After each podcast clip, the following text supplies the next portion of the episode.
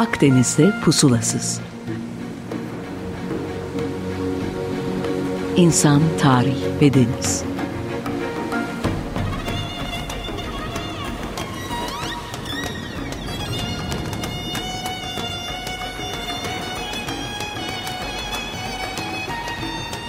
Hazırlayan ve sunan Sidar Duman.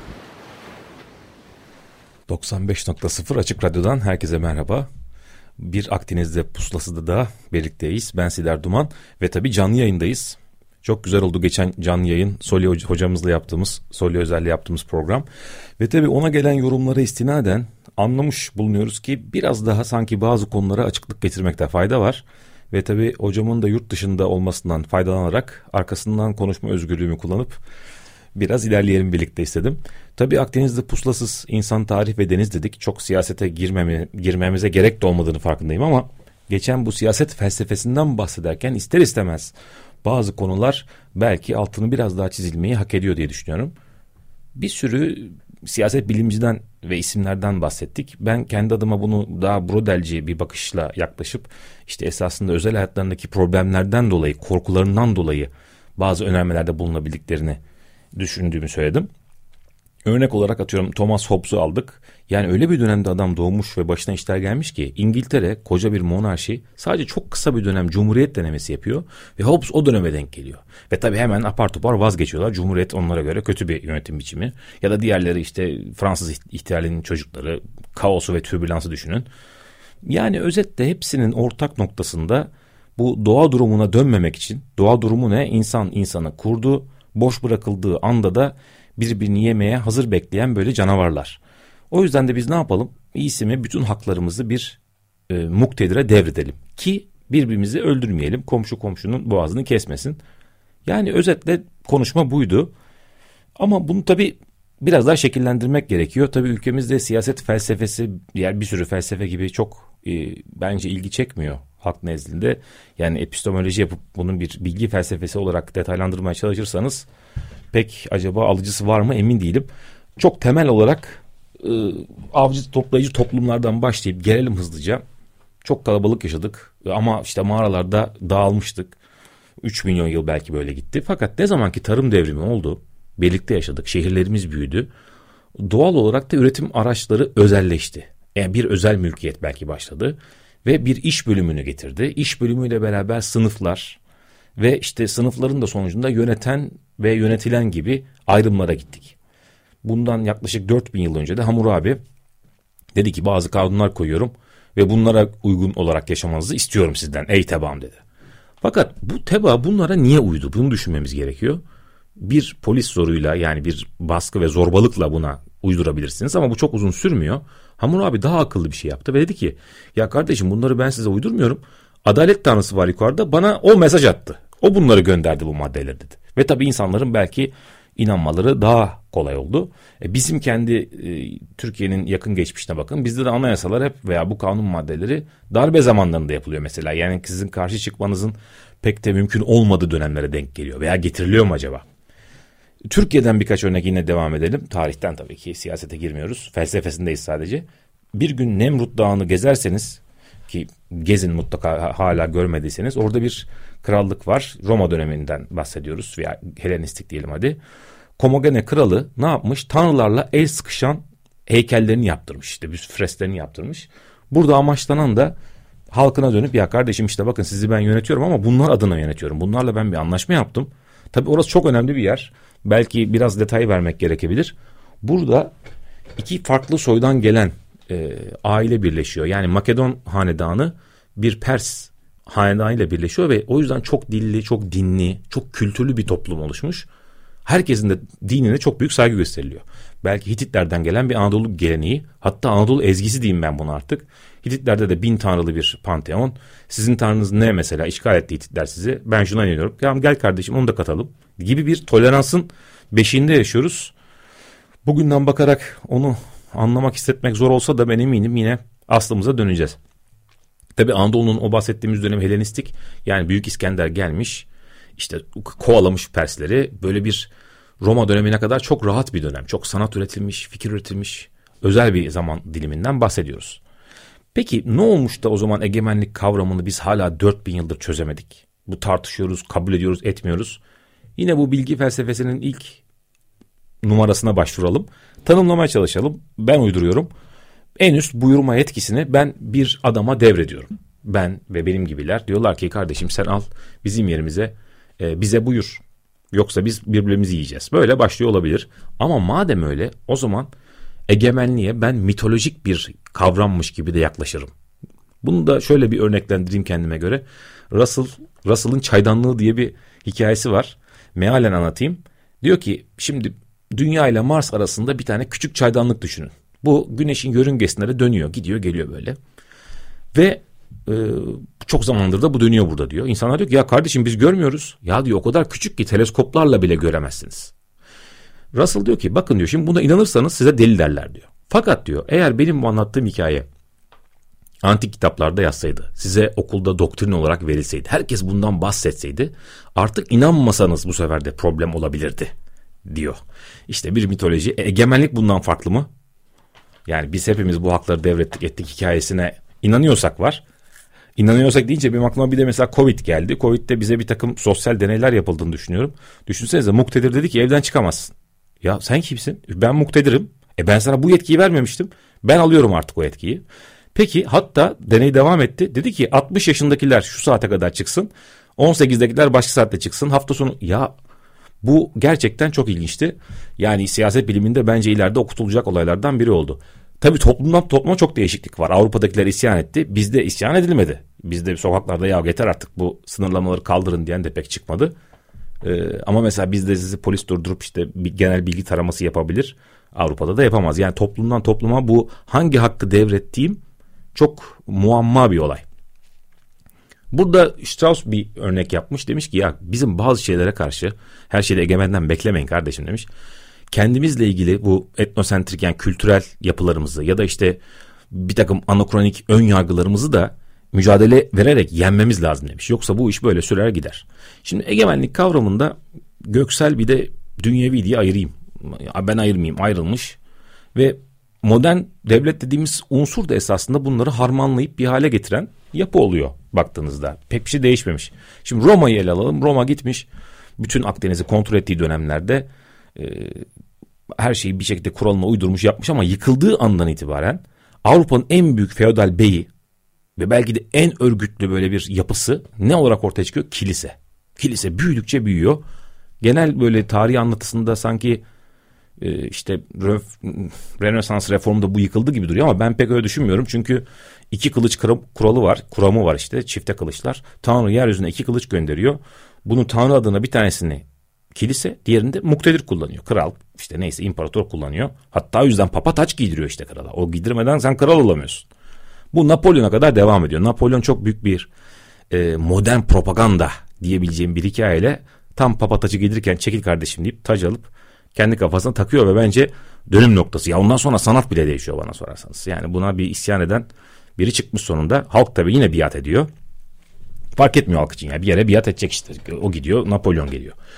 Peki bu demokrasilerde bu biat işi nasıl oluyor? Yani biz bu sefer nasıl yapıyoruz? Hani çok şu anda oy veriyoruz, bir şeyler yapıyoruz ya kendi kendimize. Bir laf var çocukluktan beri kafamızda. Oradan yürüyebiliriz. Egemenlik kayıtsız şartsız milletindir. Şimdi ne kadar romantik geliyor. Yani kral şu bu Napolyon değil. Egemen benim kardeşim. Ben halkım ve ben egemenim. Ama burada bir çok küçük bir çizgi var. Bu bütün egemenlik haklarını benim adıma biri kullanıyor. Peki ben bu hakkı devrettikten sonra ona hesap sorabiliyor muyum? Soramıyorum. Artık o diyor ki hatta ben milletim adına bunu konuşup yapıyorum. Yani bir protest olabilecek herhangi bir yapının da böylece de ayağını kesmiş oluyor. Valla bir ara verelim. Andrei bir şarkı istesek sende var mıdır? Konumuzla alakalı en azından ikinci yarısıyla çalalım. Tarantino'nun müthiş filminin şarkısını. Django gelsin. Evet 95.0 Açık Radyo'da ikinci yarıda siyaset rüzgarında beraberiz. Akdeniz'de Pusulasız devam ediyor. Şimdi yine geçen programda hocamızla bir yerde takıldık. Bu özgürlük ve eşitlik kavramında 25 yıl önce biz derslerdeyken ben eşitlikçiydim. O özgürlükçüydü. Sanki geçen programın sonuna doğru bu iş değişmiş gibi hissettim. O yüzden biraz da ona belki eğilmek lazım. Şimdi eşitlik kulağa çok güzel gelen bir kavram ve bir problem içeriyor sanki.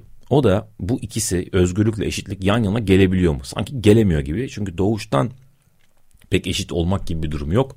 Ve siz bu doğal olmayan bir süreci zorlarsanız da bazılarının özgürlüğünden almak zorunda kalacaksınız. Pek çok değişik örnek var tarihte de. Roma'da mesela antik şehirleri, Akdeniz havzasında gezin. Birçok böyle işte kütüphane, sokak, cadde falan özgürleştirilmiş kölelerin bağışlarıyla yapılmıştır. Yani bu kölelikten özgürlüğe geçişler var. Yine eşitlik demiyorum ama özgürlüğe geçişler var.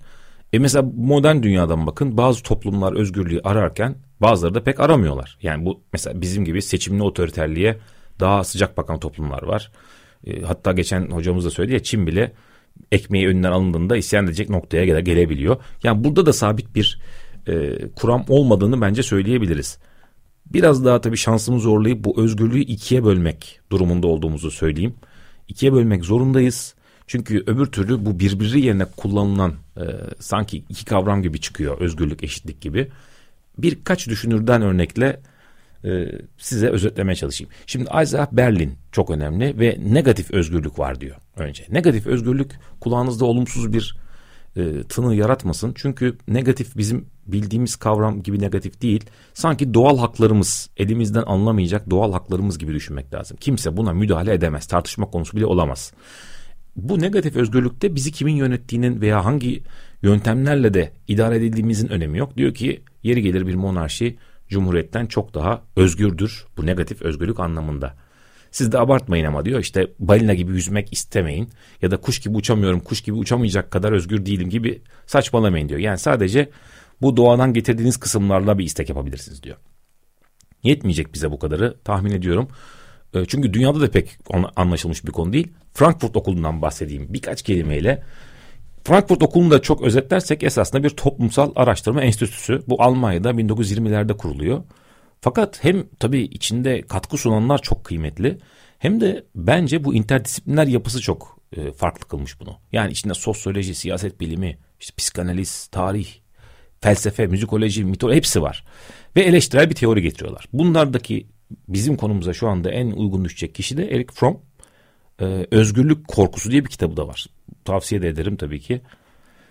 Burada insanın bu tabii hayvandan gelen veya içgüdülerle bastırsa da hala gündeminde olan bazı hususlarla ilgili özgürlüğüne dikkat etmeli diye çıkmış. Negatif özgürlüğünden vazgeçmemeli ama burada da bu bir yapma özgürlüğü değildir diyor. Bir şey yapmak değil de sanki alınamayacak şeyler elimizden gibi.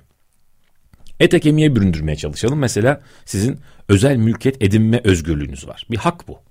Bunu kimse elinizden alamaz. Ama diğer tarafta şimdi detaylarına gireceğimiz hususlar da var diyor. Bu negatif özgürlüğe çok iyi örnek aklıma geldi şimdi. Mesela dini özgürlükler var. Kimse sizin ibadetinize karışamaz. Bu sizin bir hakkınızdır. İstediğiniz gibi ibadet edebilirsiniz. Şimdi aynı din konusuna pozitif özgürlük olarak bakacaksam şöyle bir yorum yapabiliriz. Ben ibadetimi böyle yaparım kardeşim. Şurada yaparım, şu saatte yaparım. Bana da şöyle bir bina gerekli. Benim bu diğer özgürlüğümü, yani dini özgürlüğümü, negatif olan kısmını canlandırmam için sen de git bana şunu yap gibi. Ya da daha da basit geldi. Demin dinlediğimiz Django müziğinden esinlendik. Kölesiniz. Eski dünyadan bahsedeyim. Modern kölelere gelmeyelim, üzülmeyelim şimdi boşu boşuna. Özgür değilsiniz yani siz. Ve bir gün ağanız, paşanız geldi, dedi ki ben sana özgürlüğünü veriyorum kardeşim. Hadi git. Bu işte bir negatif özgürlüğe örnek. Yani dışarıdan bundan sonra kimse size karışmayacak. Ya karışmayacak da ben bir yere gidebilecek miyim acaba? Yani bu özgürlüğümü elime aldım. Artık köle değilim. Nereye gideceğim? Yani ben doğuştan itibaren eğitim haklarıma ulaşamadım. Barınma, sağlık, işte herkesin ulaşabildiği yerlerde. Yani artık o toplum içinde tutunmam bile mümkün değil. Bütün bunlar yokken bana nasıl özgür diyebileceğiz? O yüzden işte özgürlük ikiye ayrılmış. Yani bu iki tane boyutu olması gerektiğini işte geçen sefer de birini konuşmuştuk. Belki de işte Soli Özel'in eşitlik mücadelesi dünyaya yön verecek dediği de aynı zamanda bu özgürlüğün ikinci kısmı, yani özgürlüğün detaylı kısmı diyelim hadi. Pozitif özgürlük kısmı olabilir. Fakat ne kadar kulağa iyi gelse de çok büyük bir tehlike barındırıyor bu pozitif özgürlük. Neden biliyor musunuz? Şimdi bir seçkin grup çıktı, dedi ki ya kardeşim ben halkımı özgürleştireceğim. Yani ben bundan sonra halkıma şu özgürlükleri vereceğim çünkü doğrusu budur dedi. Bu da büyük bir tehlike içeriyor çünkü Bütün totaliter yapıların ilk çıkış noktası da burası. Hegel, Marx bunu güzel koymuşlar ayrı ayrı yerlerde. Yani işte gelenek özgürlüğünüzü vereceğim. Ne bileyim, sizi özgürleştireceğim. İşte özgürlüğe zorlama diyelim hadi, belki daha Türkçeleştirirsek. Bu temelde pozitif özgürlüğü, doğru söylüyorsunuz, veriyor gibi görünüyor ama bütün despot olayların da kaynağı olarak görülebilir. Son zamanlarda bizde işte dediler ya, Alevi inancına size özgürlükler tanıyacağız. Yani tanıyan muktedir. Esasında burada bir pozitif özgürlük yaptığını düşünüyor. Diyor ki ben şunu yapacağım, bunu yapmayacağım. Ama işte seni esasında diyanete bağlamıyorum, kültür olarak görüyorum gibi. Yani çok ince bir kavram. Özgürlüğü seçtiğiniz zaman verimden kaybedebilirsiniz. İşte adaleti seçerseniz merhamet kaynayabiliyor. Ya da eşitliği seçerseniz bireysel özgürlüklerden bazı feragatlar etmeniz gerekebiliyor. Tabii zor bir konu ama en azından böyle bazı sorular sorarak bu siyaset rüzgarlarının ikinci programını bitirmiş olalım. Umarım 15 gün sonra tekrar burada beraber olmaya çalışırız. Ve Akdeniz'de pusulasız usulü bir sanat programı yapalım. Bir konuk alıp diye bir hayal kuruyoruz. Evet, sorularınız, eleştirileriniz için sidarduman@gmail adresine her zaman yazabilirsiniz. Spotify'da inşallah bunun tekrarını dinlersiniz. Hoşçakalın şimdilik. Görüşmek üzere.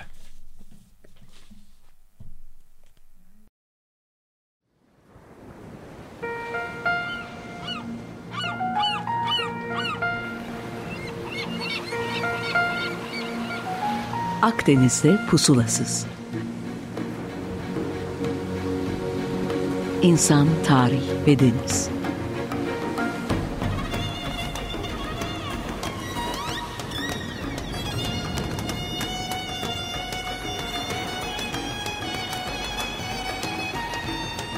Hazırlayan ve sunan Sidar Duman.